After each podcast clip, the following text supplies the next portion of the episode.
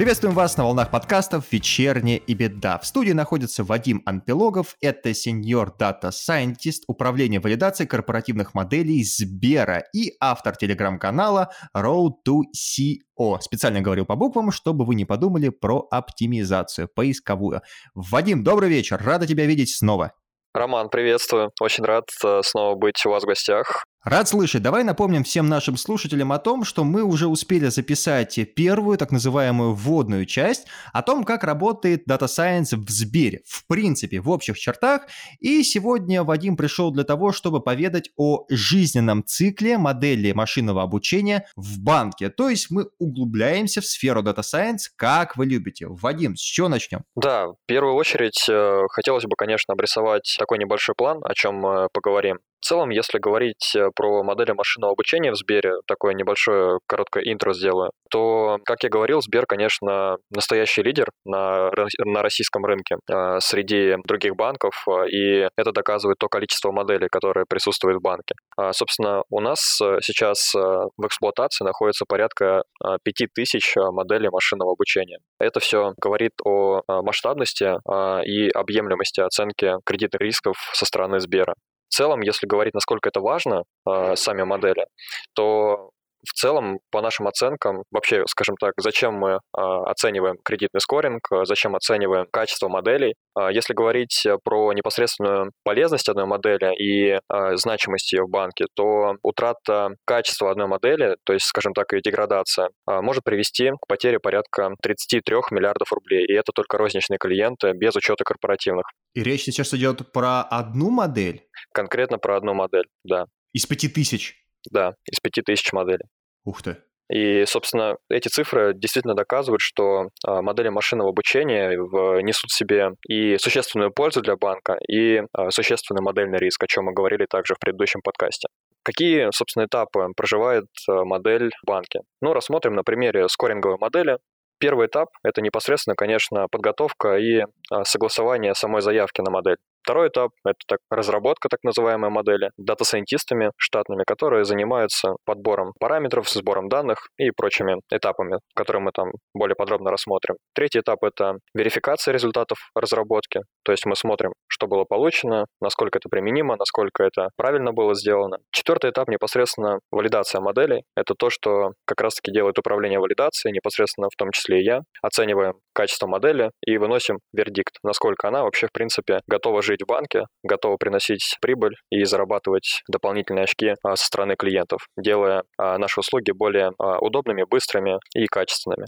Следующий этап — это непосредственно принятие решения о внедрении самой модели, и здесь больше все дается на откуп техническим специалистам, которые внедряют с помощью программного кода на более таких э, низкоуровневых э, языках программирования э, саму модель уже в непосредственную реализацию. И то, что мы уже потом видим с вами, например, в приложении там, Сбербанка, Сбербанк онлайн или Сбербанк бизнес онлайн, имеем возможность рассчитать, скажем так, заявку в течение там, следующих минут в приложении удобно. Это все непосредственно как раз-таки работа на данном этапе. Далее происходит непосредственно само внедрение модели в процессы банка и а, валидация, а, скажем так, как второй этап, так называемая IT-валидация самого программного кода, насколько это будет правильно работать уже в том же самом приложении, насколько это будет корректно внедрено. То есть такая, скажем так, базовая низкоуровневая проверка самой модели.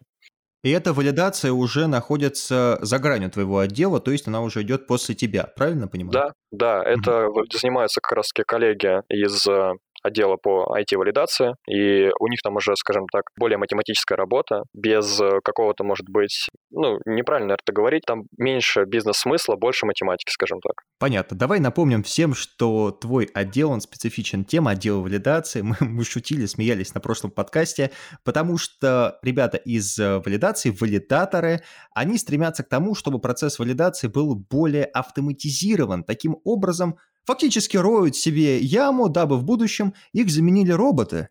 Да, все правильно, Роман. Мы сами себе копаем яму. Это действительно так. Вот. Но, опять же, упомянул, что есть и ряд возможностей, которые позволяют нам а, развиваться, может быть, даже в других направлениях а, и делать что-то новое. И в том числе не только для Сбера, а для других банков. Замечательно за безработицу, по крайней мере, в Сбере среди валидаторов волноваться не стоит. Точно, точно. А рассмотрим теперь э, этапы более подробно. Как я говорил, первый этап – это подготовка и согласование самой заявки.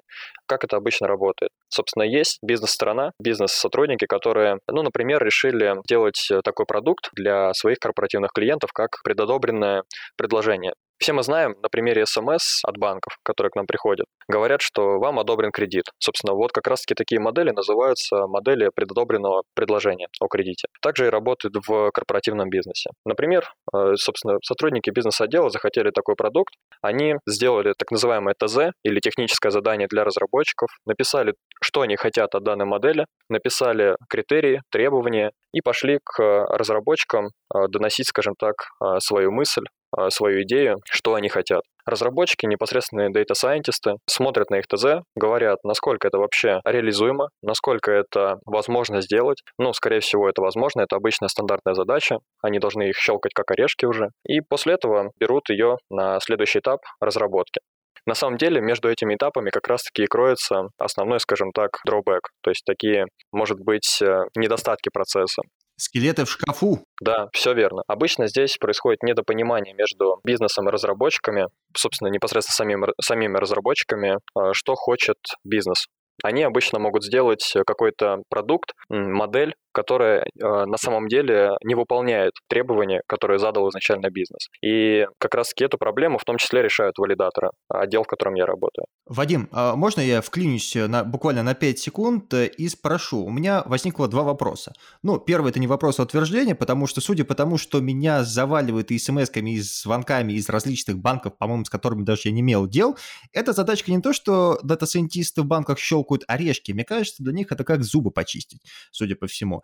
А второй именно вопрос, он звучит следующим образом. Вот смотри, от кого поступает сигнал, если мы говорим, например, о бизнесе? Или это ребята из банка, из каких-то отделов приходят к вам и говорят, меня посетила идея, и дальше уже она начинает реализовываться. Да, собственно, так и происходит. Бизнес хочет увеличить конверсию своих продаж, хочет увеличить количество клиентов э, в своем кредитном портфеле, ищет возможности для этого и приходит к разработчикам, говорит, я хочу реализовать такую-то идею, помогите мне это сделать. Я не знаю, как это сделать, но я знаю идею. Алгоритм придумайте уже сами. Меня кормят идеи, как говорил Остап Бендер. Так, э, с первым этапом, насколько я понимаю, мы разобрались. Напомни, пожалуйста, что там идет дальше. Да, следующий этап у нас разработка. И здесь уже включаются, как я говорил, дата сайентисты штатные, которые занимаются как раз-таки созданием этого скелета под модель. А в чем он состоит? Какие здесь подэтапы, скажем так?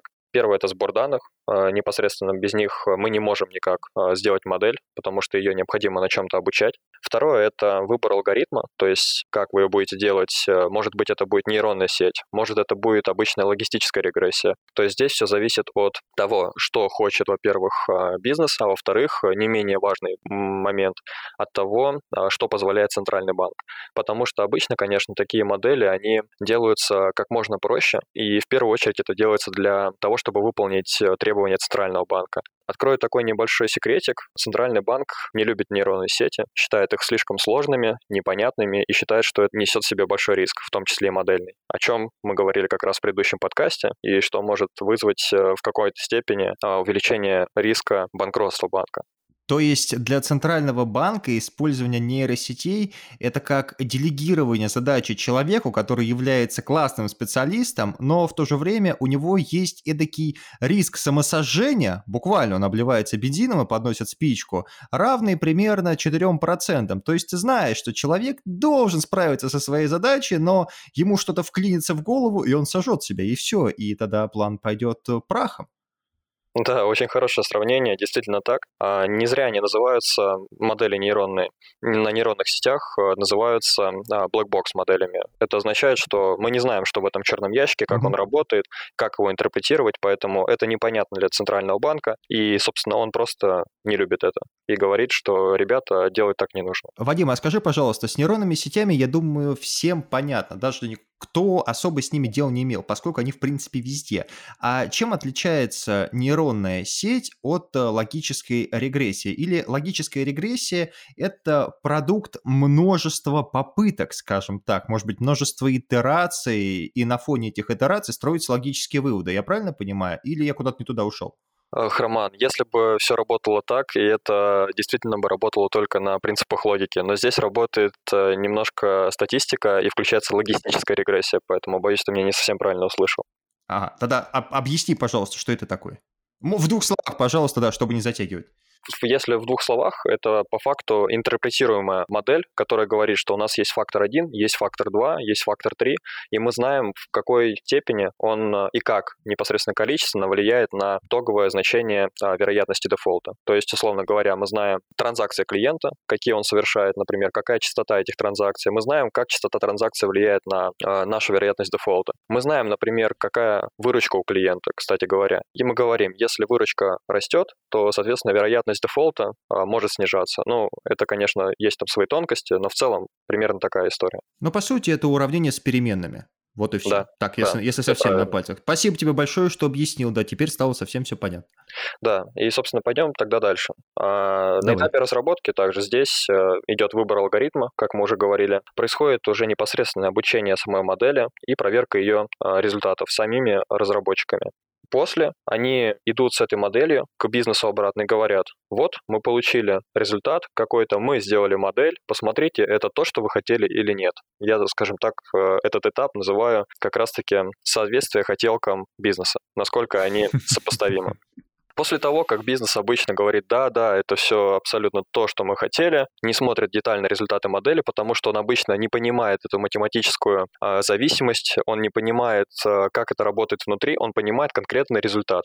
И поэтому задача как раз-таки разработчиков попытаться объяснить, что они в итоге получили, чего они на самом деле не всегда делают. И после этого как раз-таки модель разработанная переходит на этап валидации. И как раз-таки валидаторы а, выступают в данном случае не только независимыми аудиторами а, модели, которые говорят, насколько эта модель качественна или насколько она некачественна, насколько она а, выполняет требования, задаваемые бизнесом. Они также выступают некоторым мостиком, таким связующим звеном между разработкой и между бизнесом. И по факту они являются такими переводчиками. Они переводят с математического технического языка на бизнес-язык, что делает модель, как она работает, какие результаты она выдает. И тогда уже бизнес на вот этом переведенном для него языке понимает, насколько там действительно модель соответствует тому, что он хотел изначально, насколько она правильно работает с точки зрения математических каких-то моментов, а, и насколько она вообще, в принципе, а, применима в процессах банка. Что делается на этапе валидации? Мы, как управление валидацией, выступаем непосредственно независимыми аудиторами, как я уже упоминал ранее, делаем оценку качества модели как количественно, так и качественно. Есть определенные рекомендации э, международные, которые называются на сленге Базель. Им э, следует Центральный банк в том числе. Потом он это все переводит в регуляторные нормы, которые необходимо а, соблюдать э, со стороны коммерческих банков. А, что мы делаем? А, мы проводим количественные тесты, которые говорят, соответствует данная проверка определенной норме в виде порогового значения какого-то или не соответствует. Обычно мы проверяем качество модели на ранжируемость, так называемые показатели Gini. Не совсем одно и то же, что есть в экономике, и имеет несколько другой смысл в статистике. Мы оцениваем, насколько была корректно собрана модель, насколько были корректно подобраны данные, правильно ли выбран целевой сегмент, для которого разработана модель.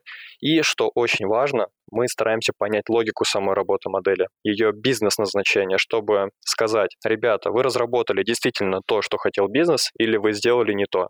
И если мы выявляем какие-то серьезные недочеты в данной модели, в том числе и в документации, которую нам направляют разработчики, которая говорит, как строилась модель, мы говорим, что переработайте модель. Мы говорим, это не соответствует бизнес-требованиям, либо она не соответствует количественным тестам, которые мы проводим.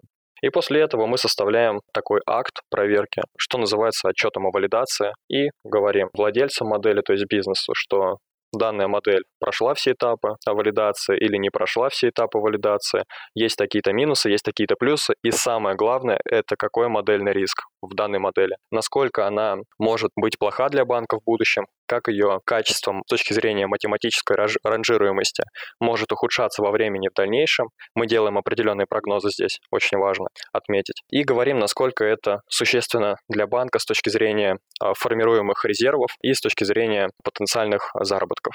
То есть ваш отдел представляется мне, во-первых, тестерами, ну, в хорошем смысле этого слова, и, во-вторых, предкомпиляторами, поскольку компиляцией, судя по всему, будет потом заниматься отдел валидации сферы IT, насколько я себе это представляю, чтобы уже внедрить в приложение или в какой-то сервис, а вы уже стоите, скажем так, на финальном рубеже, давать ли этой модели зеленый свет или нет, хорошенько ее протестировав, верно?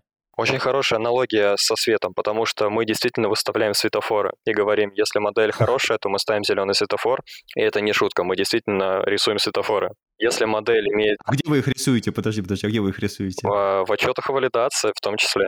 А вот классно. Мы рисуем зеленый светофор, если все хорошо. Мы говорим желтый светофор, если есть какие-то недочеты, и красный, если мы забраковываем модель и отправляем ее на переработку обратно разработчикам. Видимо, как-то в вашу организацию затесались товарищи из Мосавтодора. Или кто у нас там этим занимается? Цод, цодовцы, цодовцы, точно, как-то как затесались. Все верно. Слушай, сразу возникает такой немножко провокационный вопрос, который касается отдела дата-сайентистов. Ребята получают, фигурально выражаясь, заказ, ТЗ, техническое задание. Они знают, что в их организации, в их компании существует ваш отдел валидации, судя по всему, крутых сотрудников, которые проверят эту модель с ног до головы и в случае чего завернут, вернут обратно и скажут «доработайте». И влияет ли это на то, как работают дата-сайентисты? Возможно, они работают более расслабленно, зная, что их ошибки найдут в любой момент и вернут на доработку.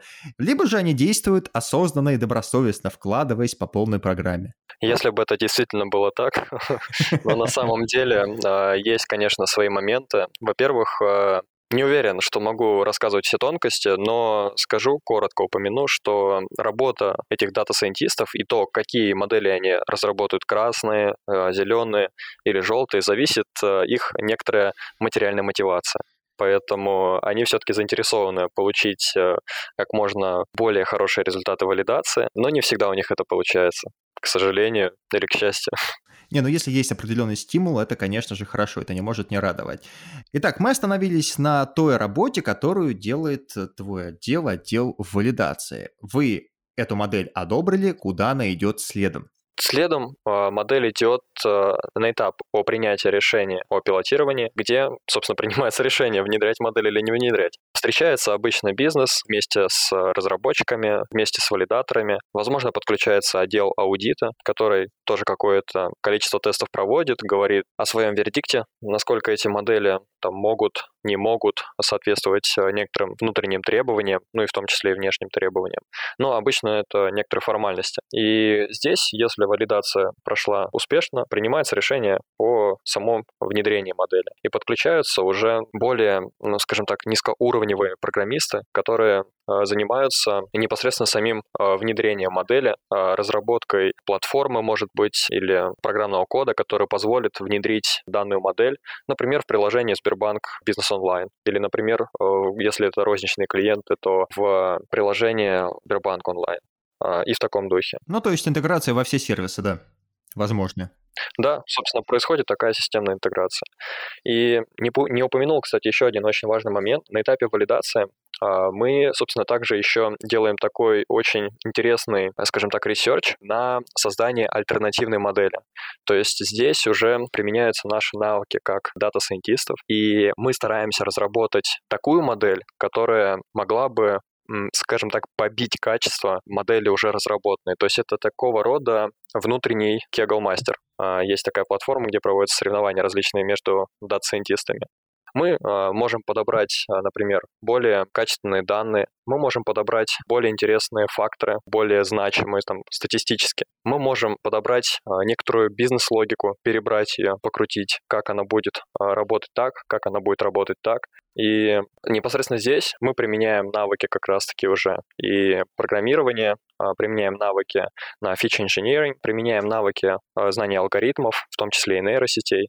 И здесь, конечно, а, нельзя не упомянуть, лично в моем случае, где я эти навыки получил. И здесь, конечно, большое спасибо Российской экономической школе, потому что впервые я все это мастерство познал именно там. И я считаю, это очень хорошая такая начальная базовая школа для того, чтобы обучиться как раз-таки машинному обучению.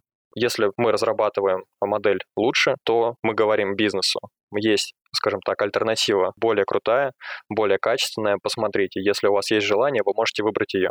То есть мы как такие а, не только еще и аудиторы, но еще и консультанты выступаем в данном случае. И своеобразные улучшайзеры, если так можно говорить. Да, все правильно. То есть по факту это заключается в том, что мы более точно оцениваем вероятность э, дефолта по клиенту. И часто бизнес соглашается с этими моделями?